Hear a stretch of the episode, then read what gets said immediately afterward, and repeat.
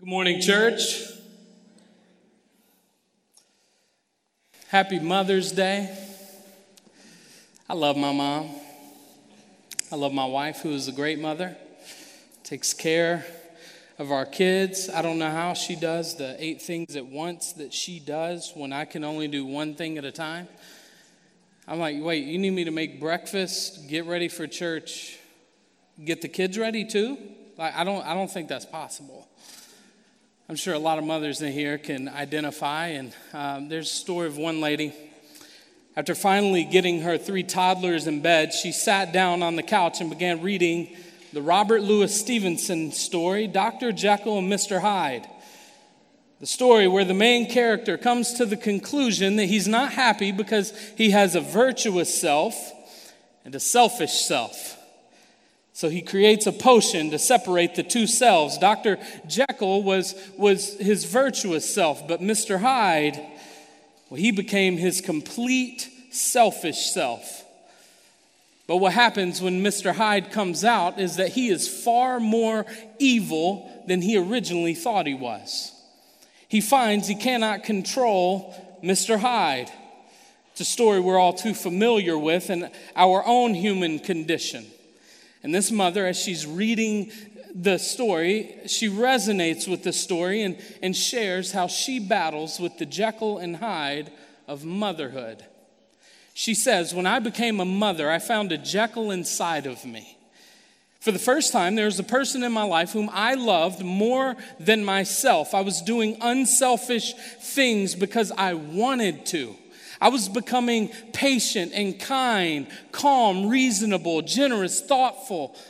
I was becoming a loving person, and I thought this, this is a good thing. I loved being a mom.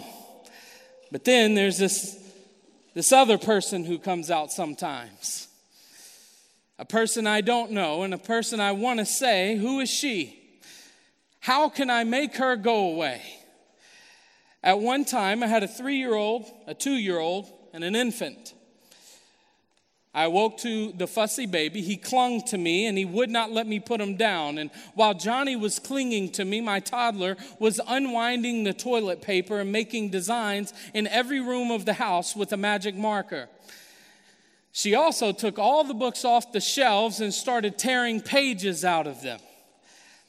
While this was going on, my three year old was begging me to play Candyland. I hate Candyland. There was a mound of dirty laundry threatening to suffocate me. There was no food in the house, and I had to go to the grocery store. And at the grocery store, I had a baby clinging to me, a toddler in the grocery cart, my other one running up and down the aisles. And the grocery cart was so full that I had to kick the pad of diapers down the aisle as I pushed the cart. And in the toilet paper section, I fought to hold back tears as I thought, what am I doing with my life? Look at me. Back at home, I unloaded the groceries, fixing lunch while the ice cream melted on the counter. Then I took the kids to the park before nap time. A park with three children is not fun. I kept counting one, two, three. One, two, three. I came with three. I have to go home with three. By the time I got home, I hated myself. I hated my children. I put them in their rooms, shut the doors, and of course, none of them slept. And I went into the garage and I cried. I just thought I was going to lose my mind. I felt like I was becoming an impatient, frazzled, rude, angry, frustrated, and worn out mom. And I was splitting into two people. And I cried out to God, I have nothing left. I have nothing left, God. Now, this battle that this particular mother was facing that day is a battle that not only most mothers in the room can identify with, but most of us in the room can identify with this battle that, that goes on inside of us between the person that we're trying to be and the person that we're tired of being. Regardless of the battle that you are fighting internally, we can all find ourselves in seasons of life where we are just weary. We're just tired. We're overwhelmed. We're done. Inevitably, it's in these seasons where the same questions surface and plague our minds and our hearts. Where can I find the strength for another day of this? Do other people have as hard a time with being an adult as I do? And where is God in this? When is He going to bring me into a better season in my life? We'll find some of these same questions from God's very own people in Isaiah chapter 40 this morning. And in our passage this morning, we'll encounter people who've gone through some very difficult times being in exile, and now they're facing more judgment to come, and it just doesn't look like life is going to get any better anytime soon. And before we dive in, I want you to hear this. If you hear nothing else this morning, I want you to hear my sermon summed up in one sentence. One sentence this morning. Your weariness is a gracious reminder that you weren't created to be self sufficient. Your weariness is a gracious reminder that you were not created to be self sufficient. Let's look at Isaiah 40, 27 through 31, I'll read. Why do you say, O Jacob, and speak, O Israel? My way is hidden from the Lord, and my right is disregarded by my God. Have you not known? Have you not heard? The Lord is the everlasting God, the creator of the ends of the earth. He does not faint or grow weary. His understanding is unsearchable. He gives power to the faint. And to him who has no might, he increases strength. Even youths shall faint and be weary, and young men shall fall exhausted. But they who wait for the Lord shall renew their strength. They shall mount up with wings like eagles. They shall run and not be weary. They shall walk and not faint. Lord God, we come to you now, ask that you would encourage our hearts this morning with your word. Draw us by the truth of your word, the power of your word, the movement of your spirit to the person and the work of Jesus in our lives this morning. Bring us to the end of ourselves so that we may wait on you to give us the strength we need. We ask this in Christ's name. Amen. Well, Israel's complaining they're complaining to God. They're, they're saying things like, My way is hidden from the Lord. My right is disregarded by God. And, and Isaiah is addressing these laments of the Israelites. Now, based on the historical setting of chapters 40 through 42, they, they could have been grieving uh, during over a few different things, but regardless of the exact situation they were grieving, it led them to say, my way is hidden from the Lord, and my right is disregarded by my God. My God. They're saying, My God. You're supposed to be my God. You're supposed to be our God, the God who should be taking care of his people who should be dealing with us justly and, and fairly and graciously, but, but they believe that he's ignoring their grief. They believe he's ignoring their sorrow then, and ignoring their pain. And a couple of things to notice in this verse are the words hidden and disregarded. The word hidden is in the perfect tense, which means it is a settled fact. It has happened. So they were not only saying that their, their, uh, uh, their grief and sorrow was hidden from God, but it's a settled fact. They believed this. It was actually hidden from God. He doesn't see it, He can't see their pain right now. And then when they say, My right is disregarded by my God, it's actually in the imperfect tense, which means it's an ongoing, continuous experience. So when they say, My right is disregarded by my God, They were saying, My prayers are not being an- answered. In fact, they're actively being ignored. Like when your toddler says, Mommy, Mommy, Mommy, Mommy, Mommy. There's an active ignoring of the over and over incessance of the word mommy. And then they figure out if you just go to daddy, you get it the first time. What? I can't. Yes, yes, you, you can have it. Do, yes. We can watch Despicable Me 3 400 times today. My, my three year old can quote Despicable Me. He knows the songs, and this is due to me, not Kim. Okay.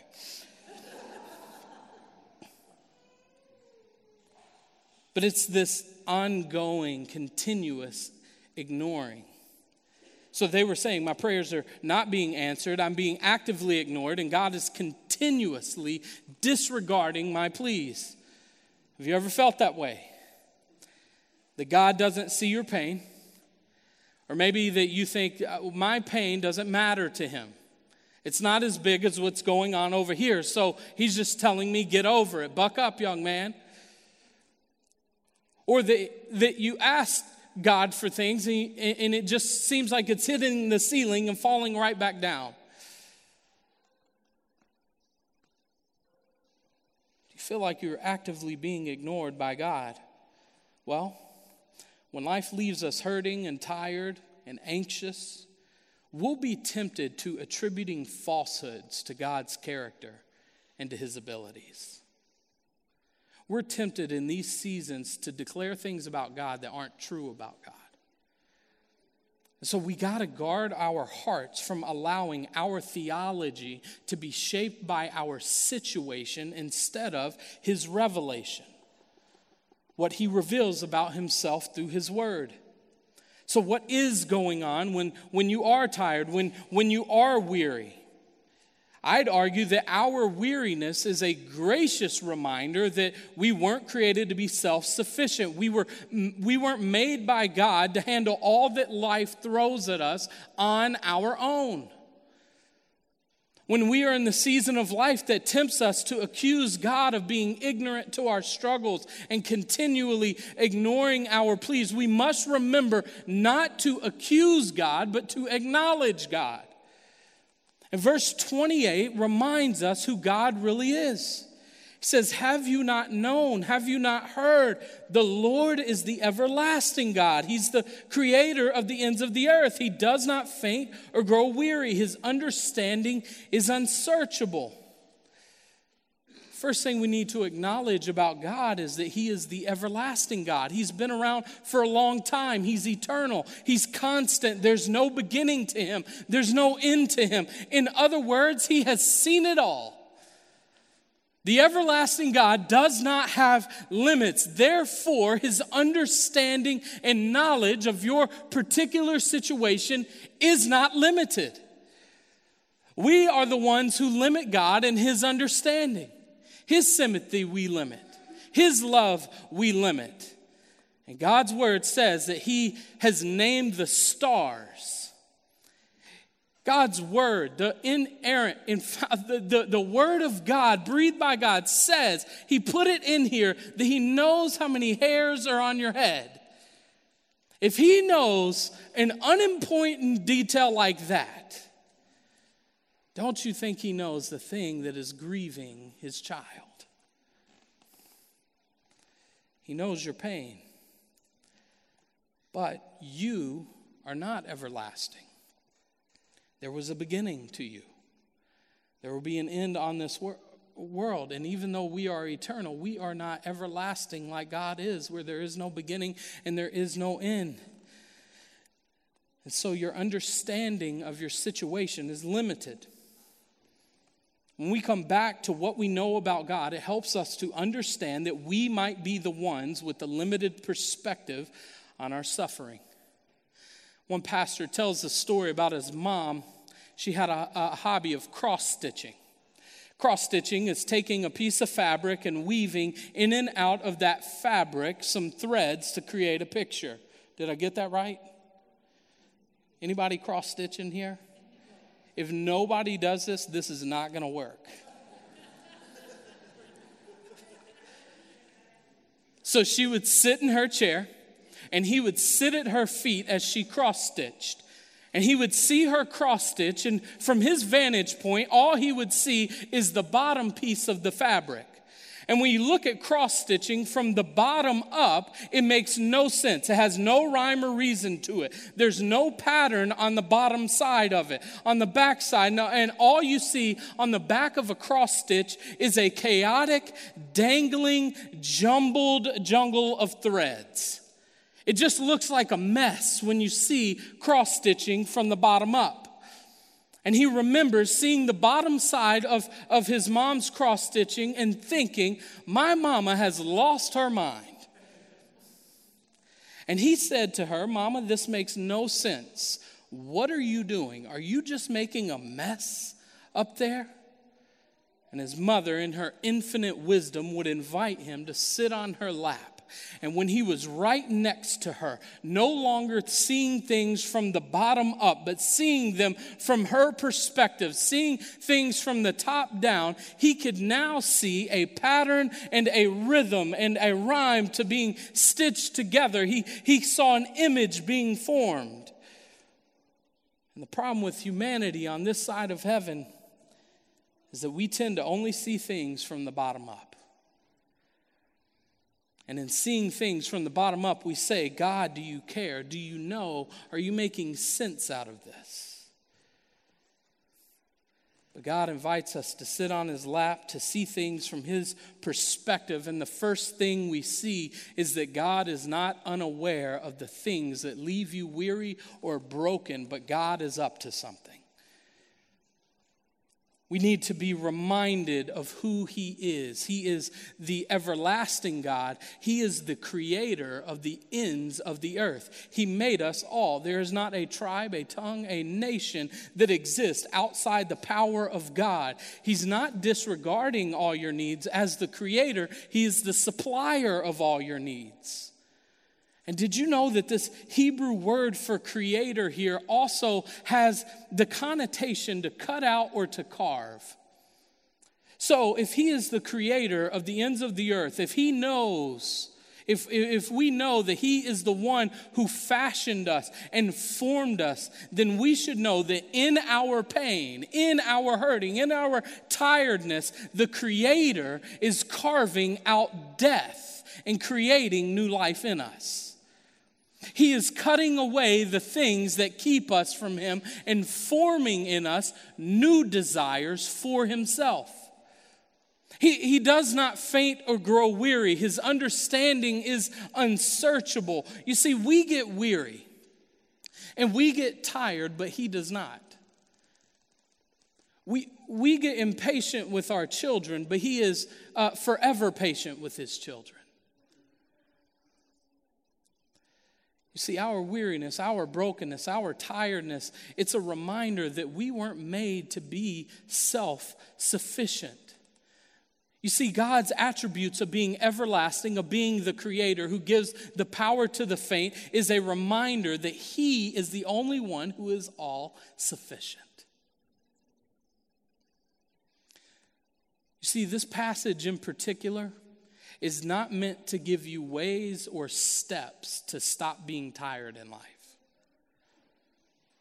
You're not going to come away with a one, two, three on how to overcome the weary seasons in your life. This passage this morning is meant to remind you where to turn when you have no more strength. Does motherhood have you exhausted?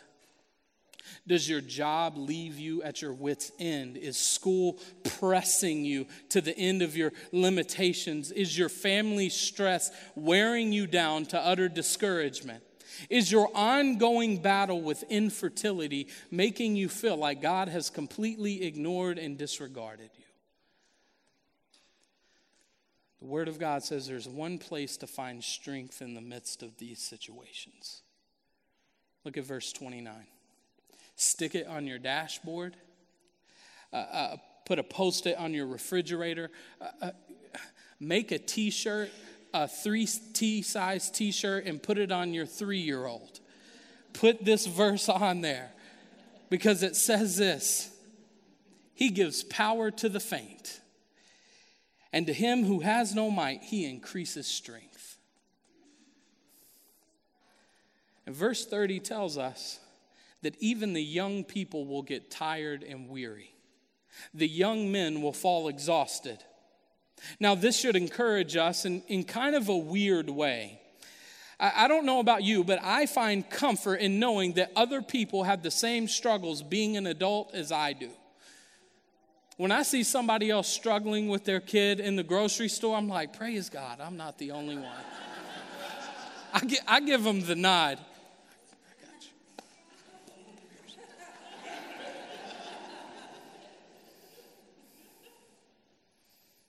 There's no greater comfort in school than to knowing somebody just bombed the same test that you just bombed.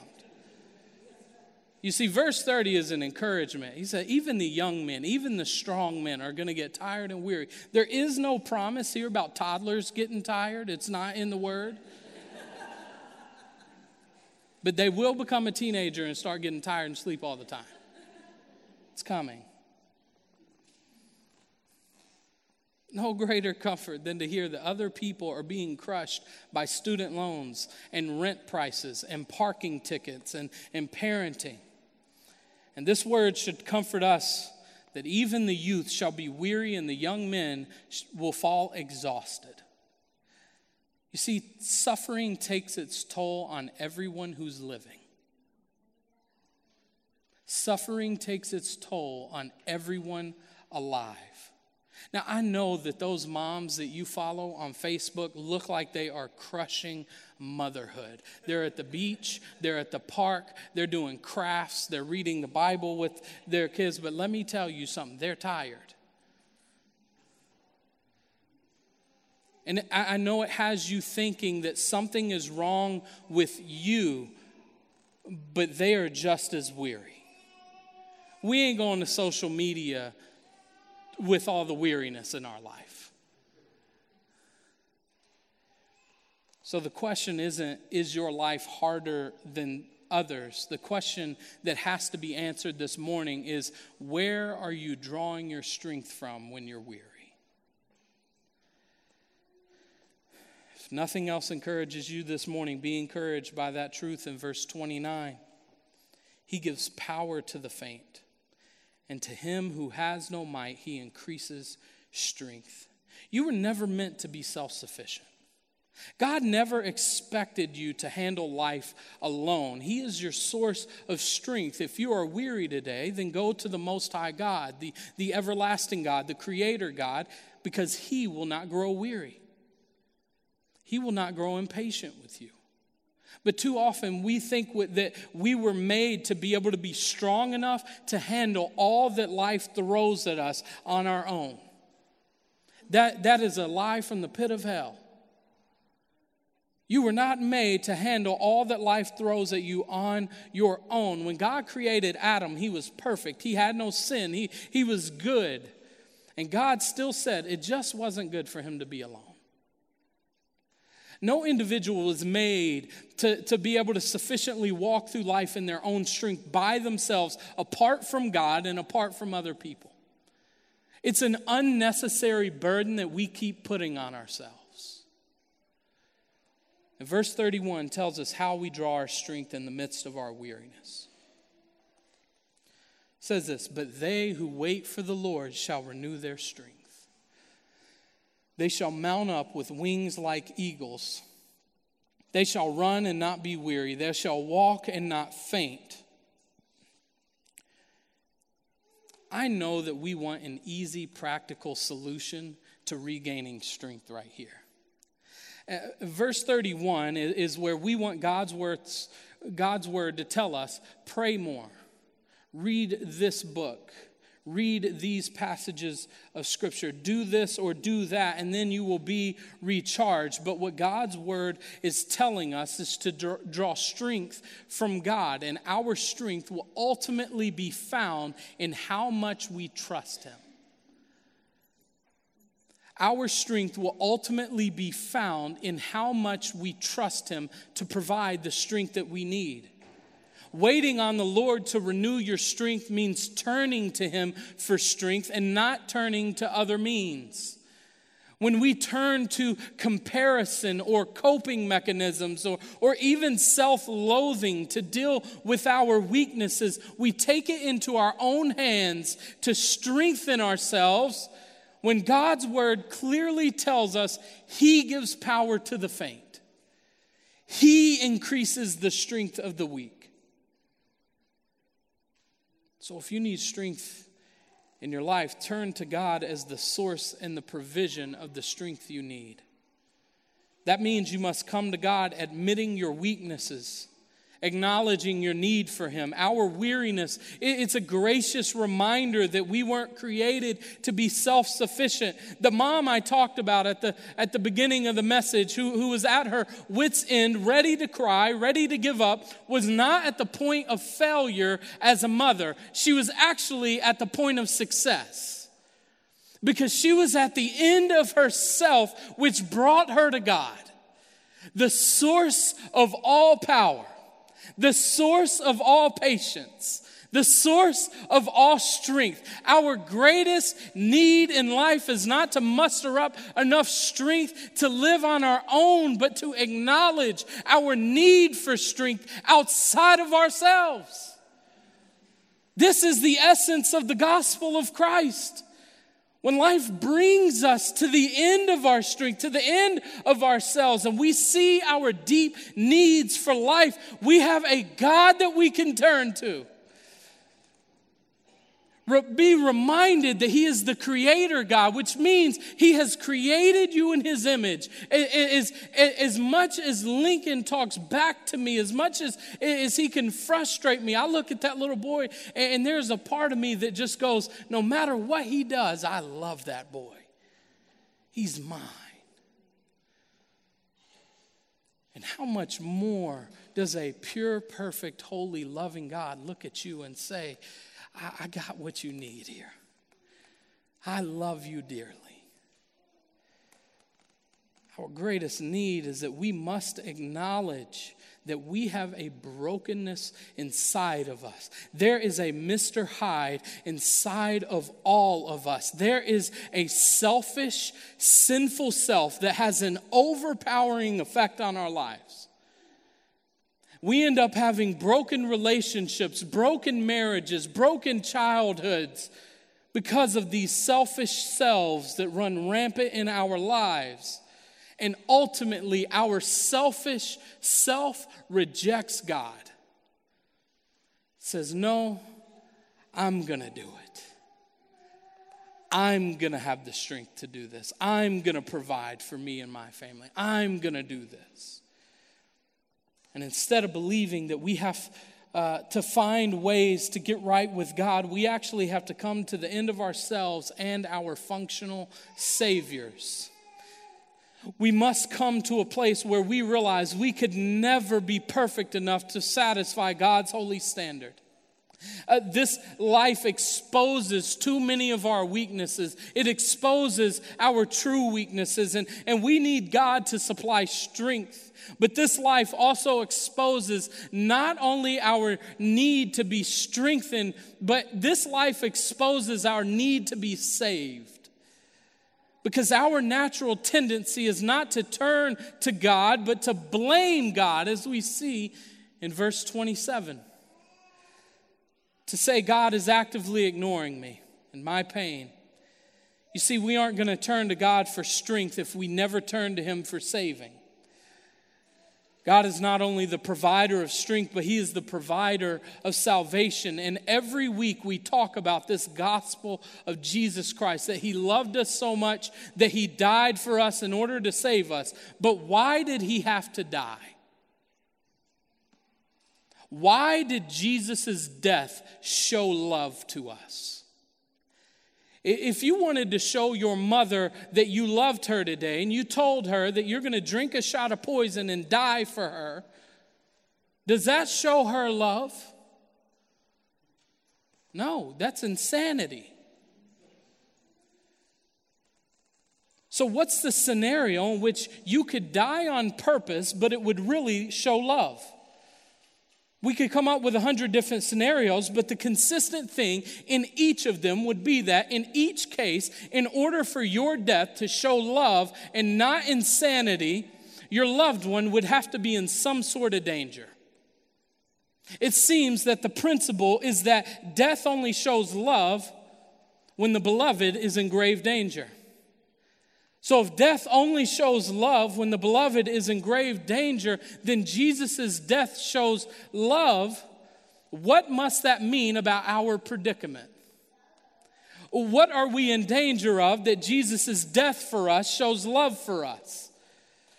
You see, we don't just need to be saved from our weariness, we need to be saved from our wickedness the Mr. Hyde inside all of us that is self absorbed, that, that leads us to impatience, that leads us to anger, that leads us to sexual immorality, that leads us to lying and cheating and stealing and all those attitudes in our lives that cause strife and division with others. We are in danger of the selfish self winning out in our lives. But the good news is we have a God who supplies strength for the weary and salvation for the wicked. Every week, we have deacons along the side of the walls here to pray with you and for you.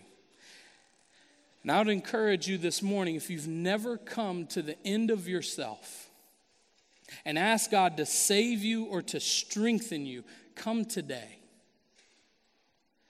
Find your salvation and your strength in the Lord today.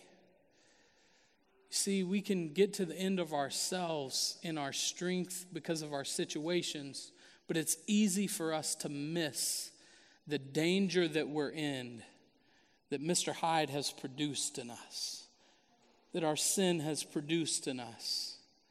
We need a gracious reminder each and every day that we cannot save ourselves and we cannot strengthen ourselves apart from the power of God. Let's pray.